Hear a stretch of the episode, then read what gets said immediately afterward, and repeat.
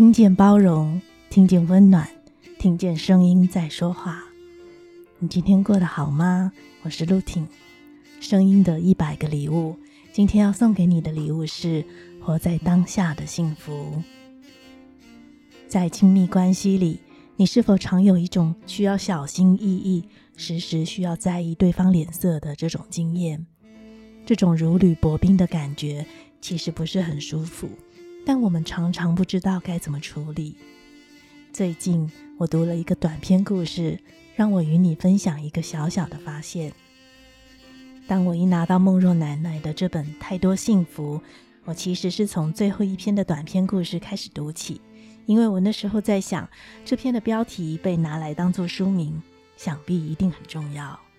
这其实是我第一次阅读诺贝尔文学奖得主的作品。一开始我还傻傻的以为只不过是一则虚构的故事，因此我有一点漫不经心的读着，还不知道奶奶铺陈剧情的厉害。故事开宗明义，就先读到下面这句引言：很多没有念过数学的人，都把数学跟算术搞混，以为数学是一门枯燥无味的科学，但其实这门科学需要无穷的想象力。这句话是引子索菲亚·科巴列夫斯基。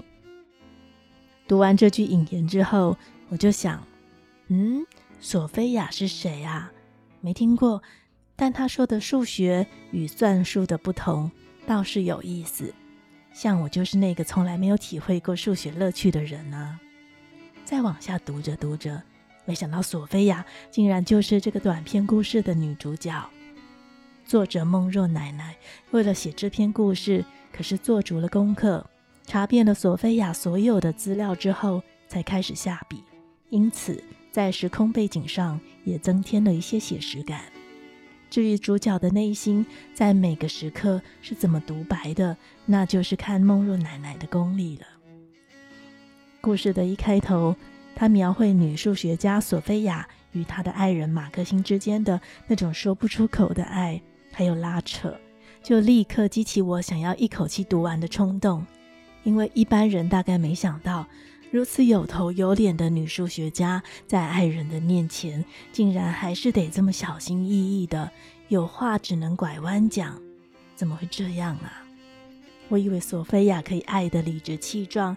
但只见她被马克辛时而冷淡、时而疏离的爱弄得非常卑微。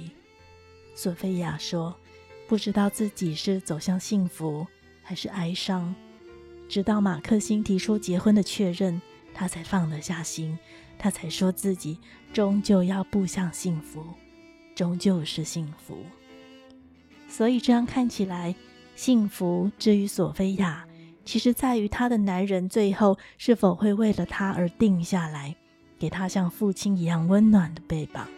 索菲亚说：“一旦你像小女孩那样尝过那个滋味，就永远也忘不了。”我在猜，身为女人的我们，大概都懂得她说的那种滋味。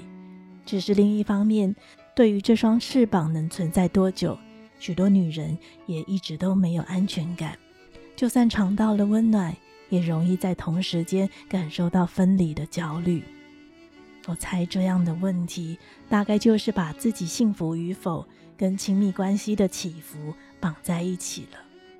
因此，不论身边是否有那位男人，都无法把自己当成生命的主轴，好好享受当下的每一刻。而这个问题，随着小说的结尾剧情急转直下，果然被凸显出来了。接下来的内容可能会剧透，建议还没有读过这篇故事的听众先按住暂停键。小说后来的场景来到了女主角在大风雪里舟车劳顿的赶路回家，一边喃喃地回忆着过去。梦若奶奶在女主角过世的前两天，才给她一到两页的段落，用明亮轻快且富有想象力的文字，跳脱了整个现实。虽然描写的是女主角生病时候的抑郁，节奏却终于快乐了起来。因为女主角在病中想象着回到老家之后可能会发生的种种，但这些却都来不及了。连女主角本身都还不知道，她再也来不及快乐，来不及体会生命。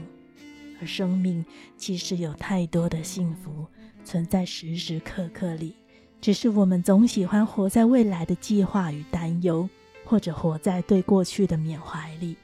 就像故事里的索菲亚，以为幸福只有当春天来临的时候，跟马克辛结婚之后，才叫做幸福。而每天发生在眼前的，每天就在我们面前的，却怎么就没有好好看见呢？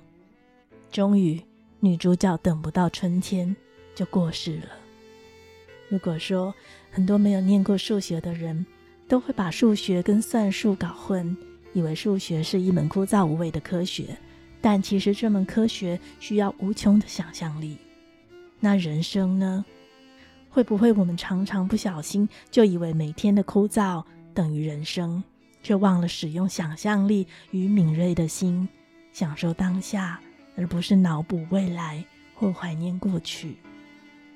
读完索菲亚的人生，一边赞叹孟若奶奶能在短短的旅程里把女主角的人生穿插交代清楚，一边也被奶奶的当头棒喝吓到了。